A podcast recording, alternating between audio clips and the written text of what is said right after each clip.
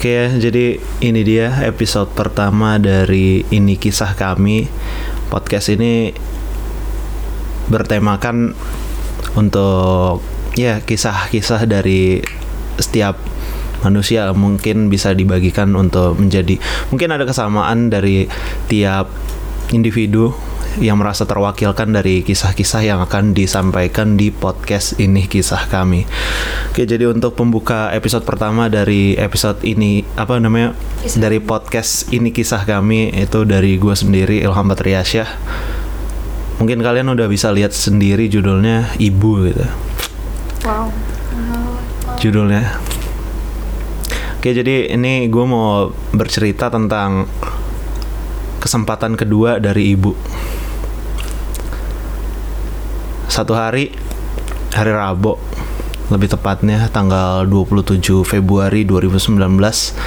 Gue masih ingat tanggalnya karena ya masih fresh ingatan gue tentang hari itu. Jadi kisahnya kurang lebih jam satu atau jam dua, jam satu lah.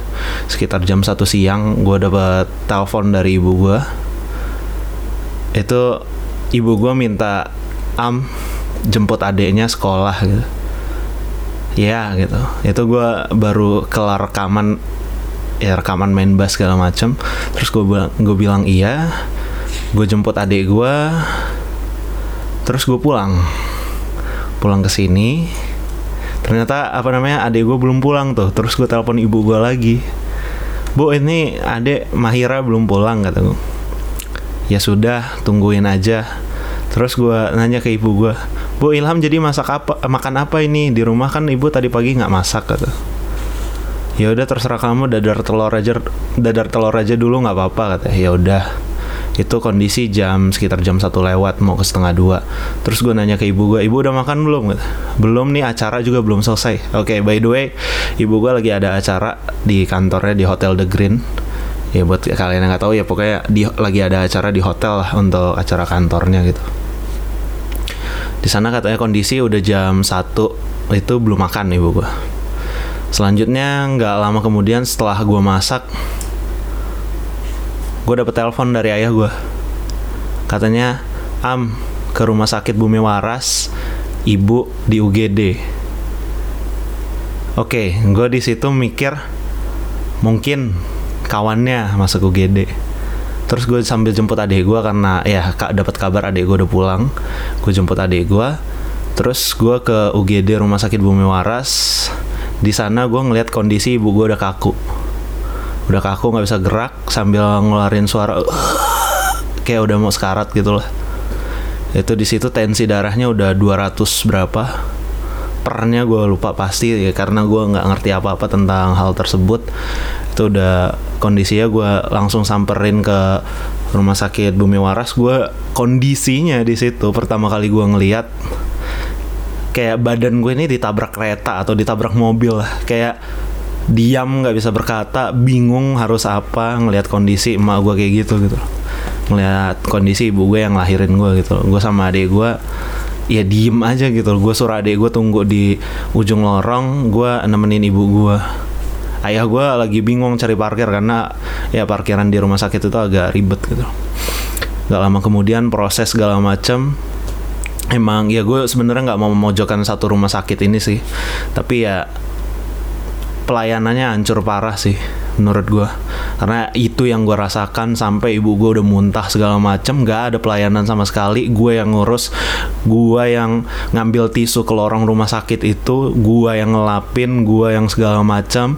Dan pada akhirnya baru dari jam dua tersebut, jam dua, jam setengah dua masuk U G D, baru sekitar jam tigaan setengah empat dapat ambulan, dan itu ambulan gratis dari wali kota gue.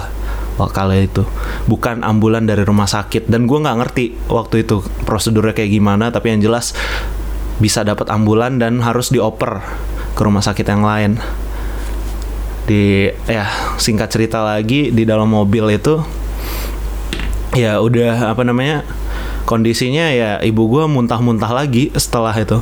Jadi udah di ambulan tersebut nggak ada tisu segala macam, sampai akhirnya gue buka baju gue, gue nggak pakai baju, cuman pakai jaket doang.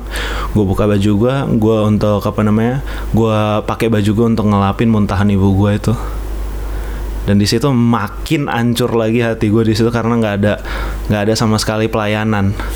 Singkat cerita lagi, sampailah di rumah sakit dan ya dilakukan scanning segala macam sampai akhirnya gue tahu kalau ibu gue mengalami pecah pembuluh darah di otak, dan itu udah sekitar enam puluh mili darah di otak, enam puluh atau seratus dua puluh mili darah di otak itu gue lupa. Lalu selanjutnya ya gue udah udah pasrah aja, gue nggak ngerti segala macam sampai akhirnya dibutuhkan tindakan segala macam. Ya gue nggak berhenti ngajiin segala macam, ngajiin di samping kuping ibu gue yang masih kaku segala macam. Gue nggak gue nggak tahu mesti berbuat apa di situ, makanya gue udah berdoa aja, ngajiin di kuping ibu gue, berharap ibu gue dengar. Dan ya akhirnya ada keputusan dari dokter operasi atau tidak, dan gue tanya ini kemungkinannya kayak gimana, fifty-fifty kata dokternya, bisa berhasil bisa enggak.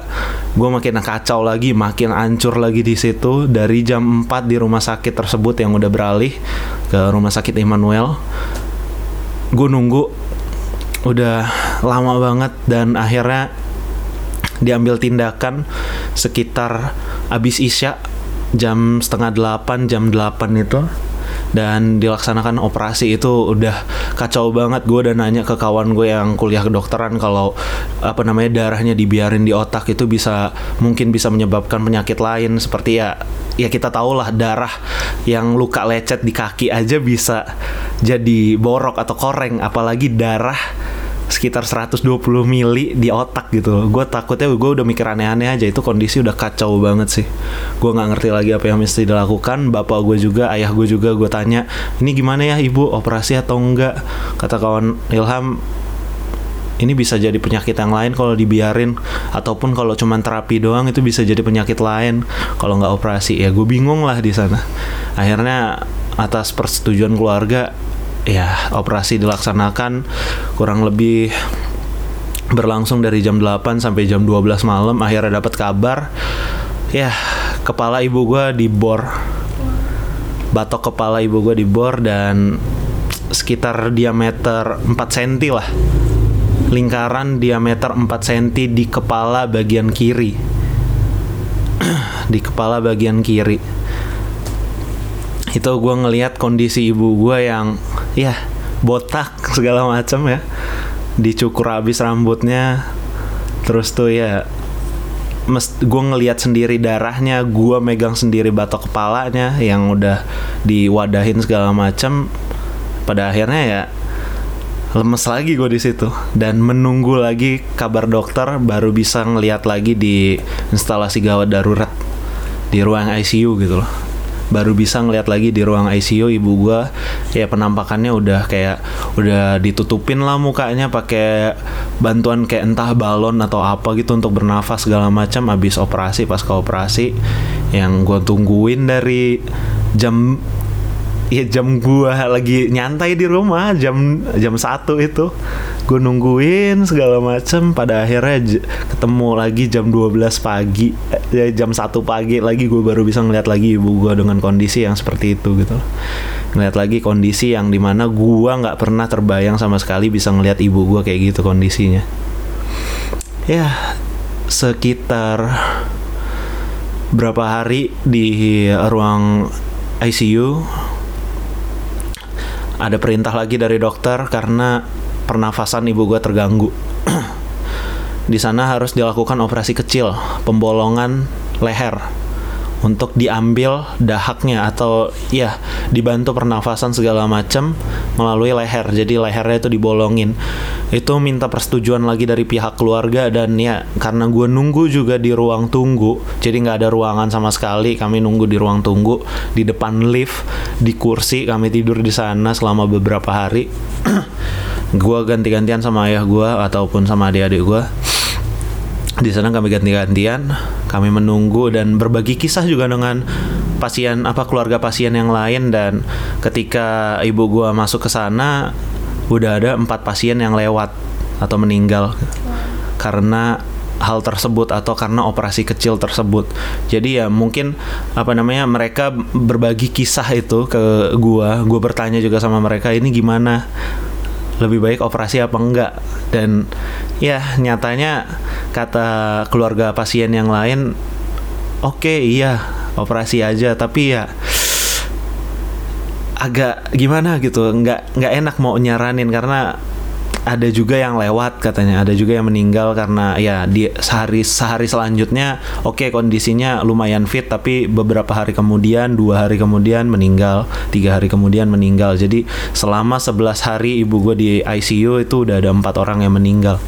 Dan pada akhirnya di hari keberapa gue juga lupa pastinya akhirnya kami dari pihak keluarga menyetujui ibu gue untuk dilakukan operasi pembolongan di leher. Dan ya alhamdulillahnya berhasil, dan selama sebelas hari tersebut di ruang I C U, ibu gue bisa pindah ke ruang apa, ruang rawat lah, ruang rawat. Dan itu dilakukan perawatan kurang lebih selama sembilan atau delapan hari. Dan di situ akhirnya gue mendapat kayak apa ya, alhamdulillah gitu, rasa ber, rasa bersyukur yang amat mendalam gitu, karena dikasih kesempatan kedua untuk menjalani hidup bersama ibu gitu loh. Karena ya doa gue selama di ruang I C U yang melihat kondisi ibu gue gak sadarkan diri, ya bayangin aja sebelas hari koma gitu, sebelas atau dua belas hari koma. Dan akhirnya gue bisa ngeliat ibu gue bergerak lagi.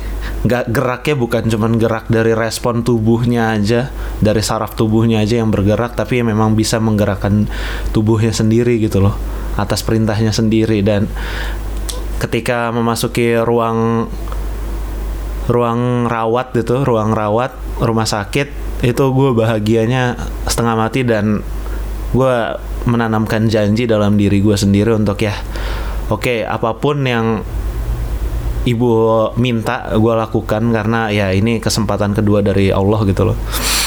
Menurut gue ini kesempatan yang gak mungkin gue lewatin lagi gitu loh. Jadi ya udah sekian lama gue hidup, udah sekian, sekitar dua puluh tahun, dua puluh satu tahun gue menjalani hidup.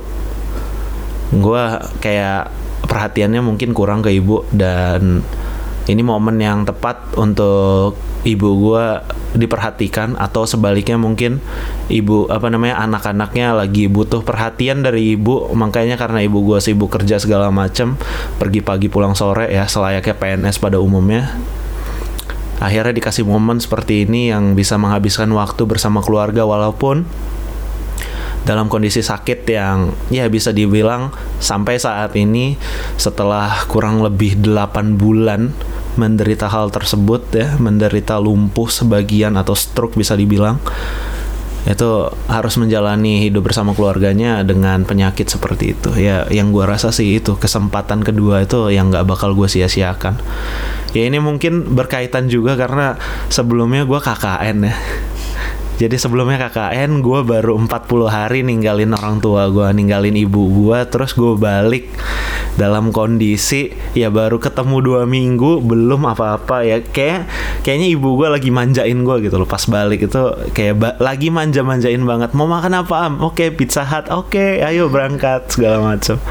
Terus tuh lagi pengen masak apa, gue dimasakin. Keyak masak sambal goreng kebiasa, apa namanya, kesukaan gue. Atau masak ikan teri kesukaan gue, atau bakar ikan segala macam kesukaan gue dibuatin. Itu kayak empat puluh hari gue ninggalin orang rumah, terus gue kembali dengan ya dimanjain, lalu di ya gue baru kembali itu sepuluh Februari, dan tanggal dua puluh tujuh Februari gue harus menerima kenyataan ini bahwa ibu gue sakit, ibu gue nggak kayak dulu lagi, nggak normal kayak dulu lagi, entah fisik dan pikirannya.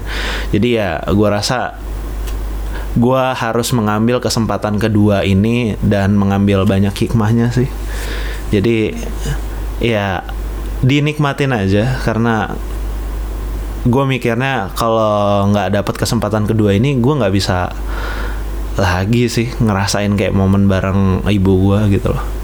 Ya mungkin itu aja sih, mungkin dari ada ini rekan-rekan gue mungkin ada yang mau ditanyakan gitu loh, terhadap kisah gue atau kayak gimana. Sebelumnya uh, gue respect banget sama lo dalam melewati semua hal ini dengan segala prosesnya. Uh, gue sendiri juga pernah mengalami hal tersebut, cuman gak akan gue bahas sekarang juga karena uh-uh. gue menghormati lo juga. uh-uh. Mungkin yang bisa gue tanyakan sekarang adalah um, bagaimana lo bisa melewati se proses itu yang pasti sangat melelahkan batin yeah. kan, pasti batin lelah, otak lelah, badan lelah. Apa yang bisa membuat lo terus kayak bangkit dan merasa harus berproses gitu?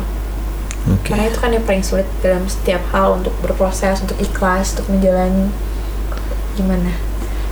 Kalau gue sih ya itu tadi, balik lagi, karena gue mikirnya udah kayak gini aja pas pas ibu gue koma segala macam dari awal itu, dari rumah sakit yang pertama itu dari rumah sakit yang pertama dari ambulan segala macam, gue udah ngebayangin gimana kalau gue nggak hidup, udah nggak bareng lagi sama ibu gue, gimana kalau ya yang lain-lain lah, hal-hal lain yang terjadi gitu, gimana kalau gue ya pada dasarnya sih kalau kalau gue nggak bisa ngejalanin hidup bareng orang tua, bareng ibu gue lagi, gimana gitu loh. Makanya gue memanfaatkan bener kesempatan kedua ini. Makanya gue balik lagi ke K K N itu, ibu gue minta foto segala macam, ah ayo foto, padahal rame orang-orang K K N anjir gitu loh, ini udah gede. Ya sebenarnya gue juga yang pengen ibu gue nemenin gue ke tempat K K N sih, nganter gitu loh, sama kakaknya ibu gue naik mobil, gue bertiga naik mobil itu, yang lain pada naik mobil angkutan dari tim K K N, gue sendiri diantar orang tua gitu loh sampai ke lokasinya. Semanja itu gue anjir gitu kan, dan ibu gue minta foto di situ, gue bilang udah sih bu nggak usah gitu. Makanya gue pernah buat postingan juga, makanya apa kalau ibu minta foto pas ibu gue koma, kalau ibu minta foto sekarang nggak apa-apa Ilham turutin deh, kalau ibu mau apa Ilham turutin deh, kalau ibu nyuruh Ilham ini Ilham turutin deh. Makanya gue di situ ya merasa lagi-lagi balik lagi bersyukur dikasih kesempatan kedua ini. Jadi ya momen titik balik gue mungkin ya ketika gue tahu apa namanya hari pertama dan kedua gue tahu ibu gue kayak gitu, ya gue apa ya nangis dulu awalnya, pasti nggak mungkin gue nggak nangis, walaupun gue berusaha sekuat tenaga untuk nahan tangis itu.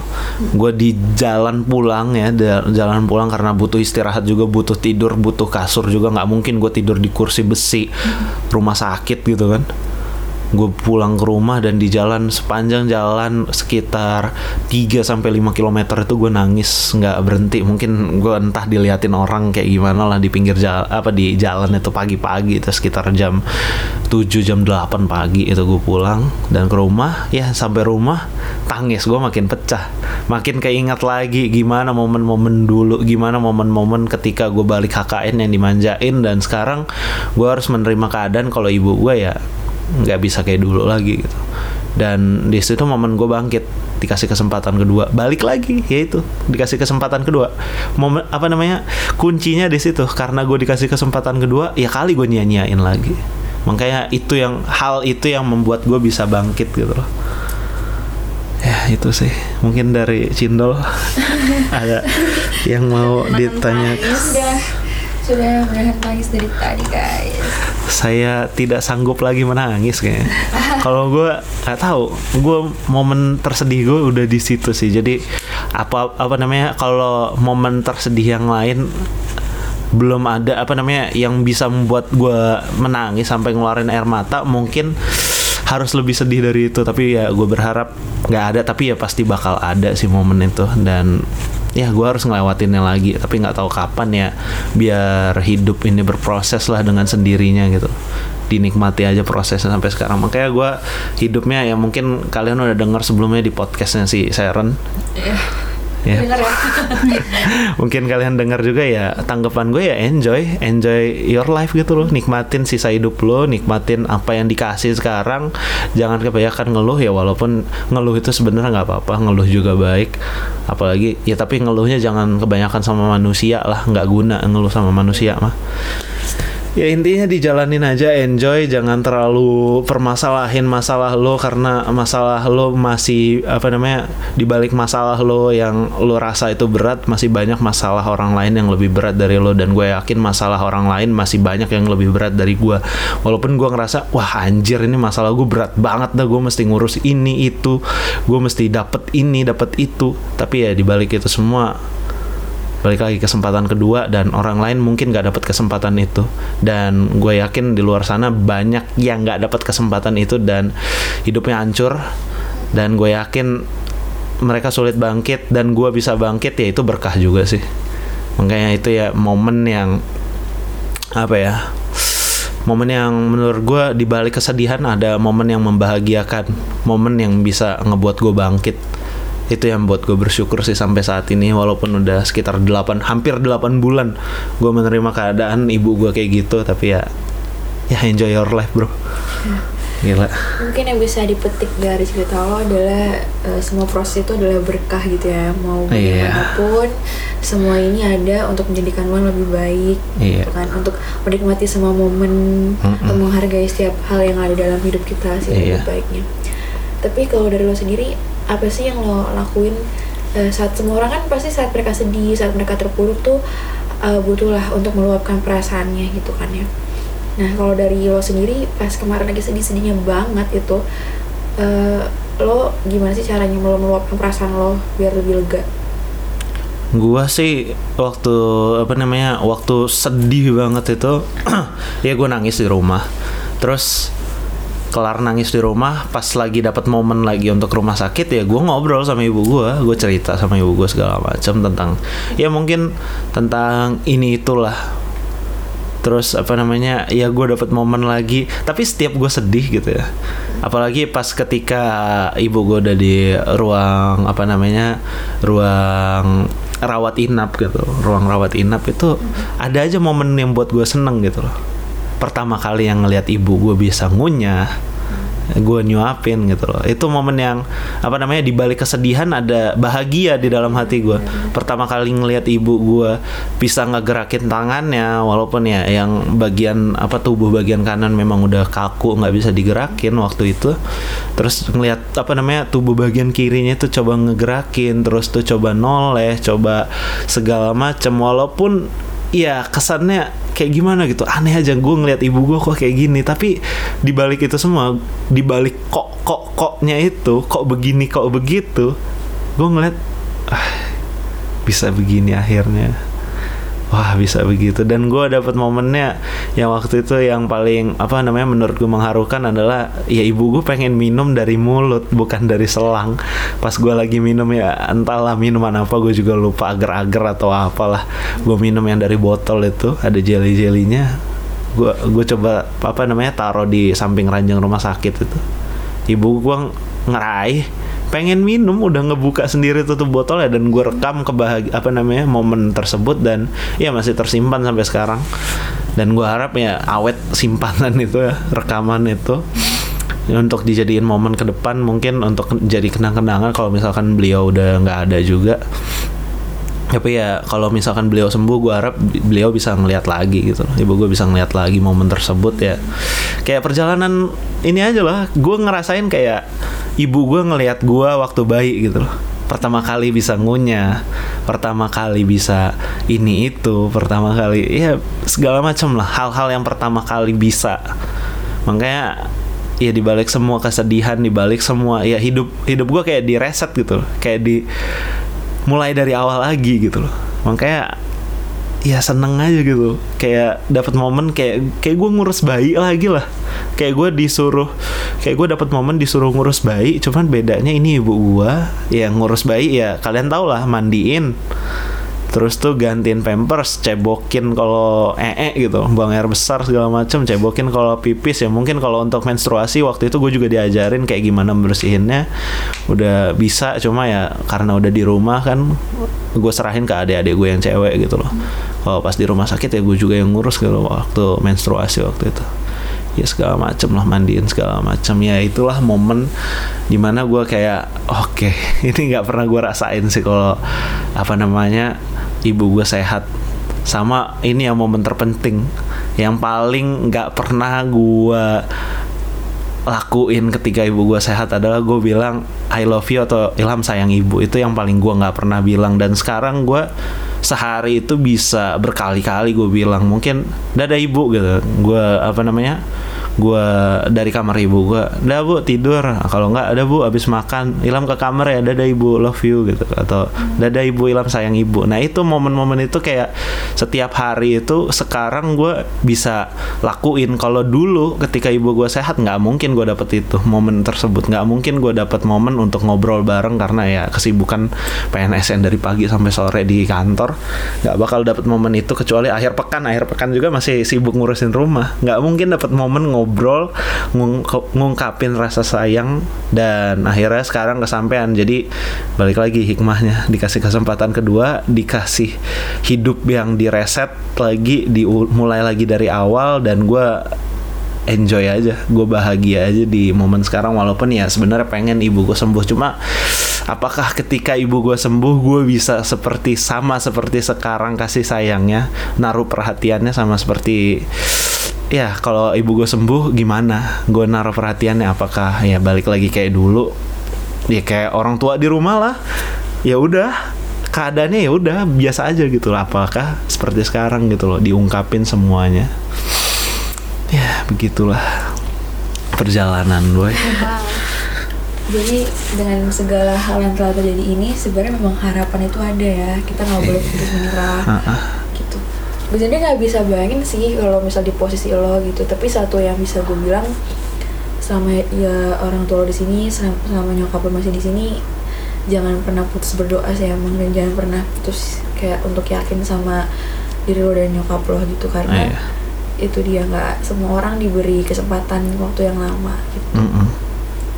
Tapi ya gue salut banget lo bisa kuat, lo bertahan banget, apalagi lo laki-laki sendirian yeah. bokap lo sih gitu, cuman kan beda beda gitu, uh, dan lo bisa sampai membersihkan uh, apa namanya menstruasi nyokap dan segala macam tuh keren banget, nggak semua orang bisa seikhlas itu, segentle itu gitu maksud gue. Yeah, yeah, ya lo keren banget sih. Momen itu yang paling apa namanya, yang paling Tentang pembelajar, ya. uh, kampret gitu gue, nggak pernah, nggak nggak pernah terbayang gitu. Uh. Mungkin ya, mungkin masa tua lah, uh. gitu loh, masa tua karena ya gue juga punya nenek yang lumpuh gitu loh, kakinya nggak emang nggak bisa digerakin lagi. Uh. Ibunya ibu gue ya kayak gitu, dan sekarang ngeliat momen kayak gitu apa ya, antara lucu atau nggak pernah terbayang lah, ngelihat nenek sama ibu gue sama-sama pakai kursi roda gitu loh berdua. Itu nggak pernah terbayang sih, mungkin dulu nganggapnya ya ya udah nanti nenek gue sembuh bisa jalan bareng lagi sama ibu gue, ternyata ya bareng, justru mereka bareng gitu pakai kursi roda bersama-sama gitu, ya itu nggak pernah terbayang sih. Sama ya mandiin segala macam itu, wah kampret. Mandiin ya mungkin dibantu suster, cuma kita, apa namanya sama susternya juga diajarin biar kita di rumah bisa mandiin dengan benar gitu loh. Ya itu lagi, balik lagi pas di rumah momennya pertama kali mengeluarkan suara, wih itu momennya bahagia banget. Ya mungkin balik lagi ke bawelnya ibu-ibu ya, cuma omongan dari gue, bu Ilham kangen dengar suara ibu ketika ibu gue apa namanya ketika ibu gue di ruang rawat inap atau di ruang I C U lah, di ruang I C U yang itu emang nggak bisa ngapa-ngapain ibu gue karena kondisi koma kan. Di ruang rawat inap gue ngomong sama ibu gue, bu Ilham pengen dengar suara ibu segala macem, karena ya nggak nggak nyimpen rekaman, nggak nyimpen video, cuman foto doang, foto nggak bersuara gitu loh, makanya pengen dengar suara ibu segala macem. Makanya sekarang kadang apa namanya ketika momen ibu gue mau makan, makanya gue masakin segala macem, mau makan apa bu, nggak masakin. Itu momen nyuapin, momen ini segala macem, itu momen salah satu momen yang ba- paling bahagia lah dalam hidup gue. Pertama kali ibu gue makan, pertama kali ibu gue minum dari bukan dari selang ya, karena ya tahu sendiri orang abis koma mau makannya gimana, kayak asing aja gitu loh, apalagi dua puluh hari nggak makan dari mulut, da- dan sekitar sebulan di rumah itu makannya ancur-ancuran. Makanya berat ibu gue dari delapan puluh lima mungkin dulu pas sebelum sakit, sekarang beratnya enam puluh lima kali, nggak tahu lupa gue terakhir nimbang berapa. Itu ya perubahan drastis dari badan segala macam, dan ya itu momen-momen yang ya kayak kayak kalian mungkin yang dengerin mungkin punya anak gitu loh, atau kayak gimana lah pertama ngerasain momen pertama bareng anak, dan ini bedanya kalian pertama kali merasakan momen bareng ibu. dibalik aja gitu loh. Cuma kita ngurus bayi, ngurus bayinya udah gede gitu. Dan itu berkali-kali lebih, lipat lebih susah karena badannya kita ngangkat-ngangkat ke kamar mandi, kita ngangkat-ngangkat ke mobil, mungkin misalkan mau terapi segala macam itu ya, seru lah. Seru lah. The journey, journey-nya apa petualangannya seru banget lah. Emang kalau kalau nggak ngerasain sih nggak bakal dapet ya pesannya, maksudnya nggak bakal nggak bakal sampai mendalam pesannya. Cuma ya kalau bisa dikasih yang sehat ya kenapa mesti minta yang sakit sih, itu aja sih dari gua. Ini udah setengah jam juga kali ya, mungkin gua usah terlalu panjang. Sambil ngeliatin waktu juga gue di sini rekaman. Ya seru, mungkin gue ngomongnya kebanyakan muter-muter sana sini, cuma ya gimana, bingung gue juga mau ngomongnya gitu. Karena ya memang yang di dalam hati, di dalam pikiran tuh muter-muter, bingung gitu apa yang mau dikeluarin. Karena gue nggak pernah dapat momen kayak gini untuk cerita sih, bahkan sama pacar gue juga nggak dapat momennya karena ya itu tadi L D R, nggak bisa, yeah, susah cuy. Sucks, iya susah cuy. Iya, susah banget. Memang kalau untuk perasaan hati itu susah banget. Kadang kita kalau gue pikirin ya, sometimes kita tuh butuh printer hati nggak sih? Kita nggak usah ngomong apa-apa, itu udah bisa dicetak sendiri apa perasaan kita gitu. Yeah. Tapi kan yang makanya kenapa Allah ngasih kita hati perasaan ya kan, nah, batin itu biar kita bercerita hanya Allah yang tahu gitu. Karena kan yeah, sama manusia dikecewakan, dikecewakan gitu. Dan belum tentu manusia itu mer- ikut merasa apa mengerti gitu, uh, apa yang kita rasakan. Sekali, benar sekali. Karena perjalanan setiap manusia beda-beda, mereka belum tentu merasakan, mereka belum tentu mengerti. Mm-hmm. Itu dia. Ya mungkin itu aja ya, ya. Episode pertama dari Ini Kisah Kami. Wow. Ini episode yang apa namanya dikasih kesempatan. Wah udah mulai ada klakson-klakson ini. Tadi ya. Tetangga sepupu di depan. Oke jadi ini wow. Ini mu- ini ya, ini episode pertama dari Ini Kisah Kami. Jadi ya terima kasih kepada kalian yang sudah mendengarkan sampai akhir podcast. Gua di sini pamit undur diri, kami ya, kami pamit undur diri. Wassalamualaikum warahmatullahi wabarakatuh. Bye. Bye.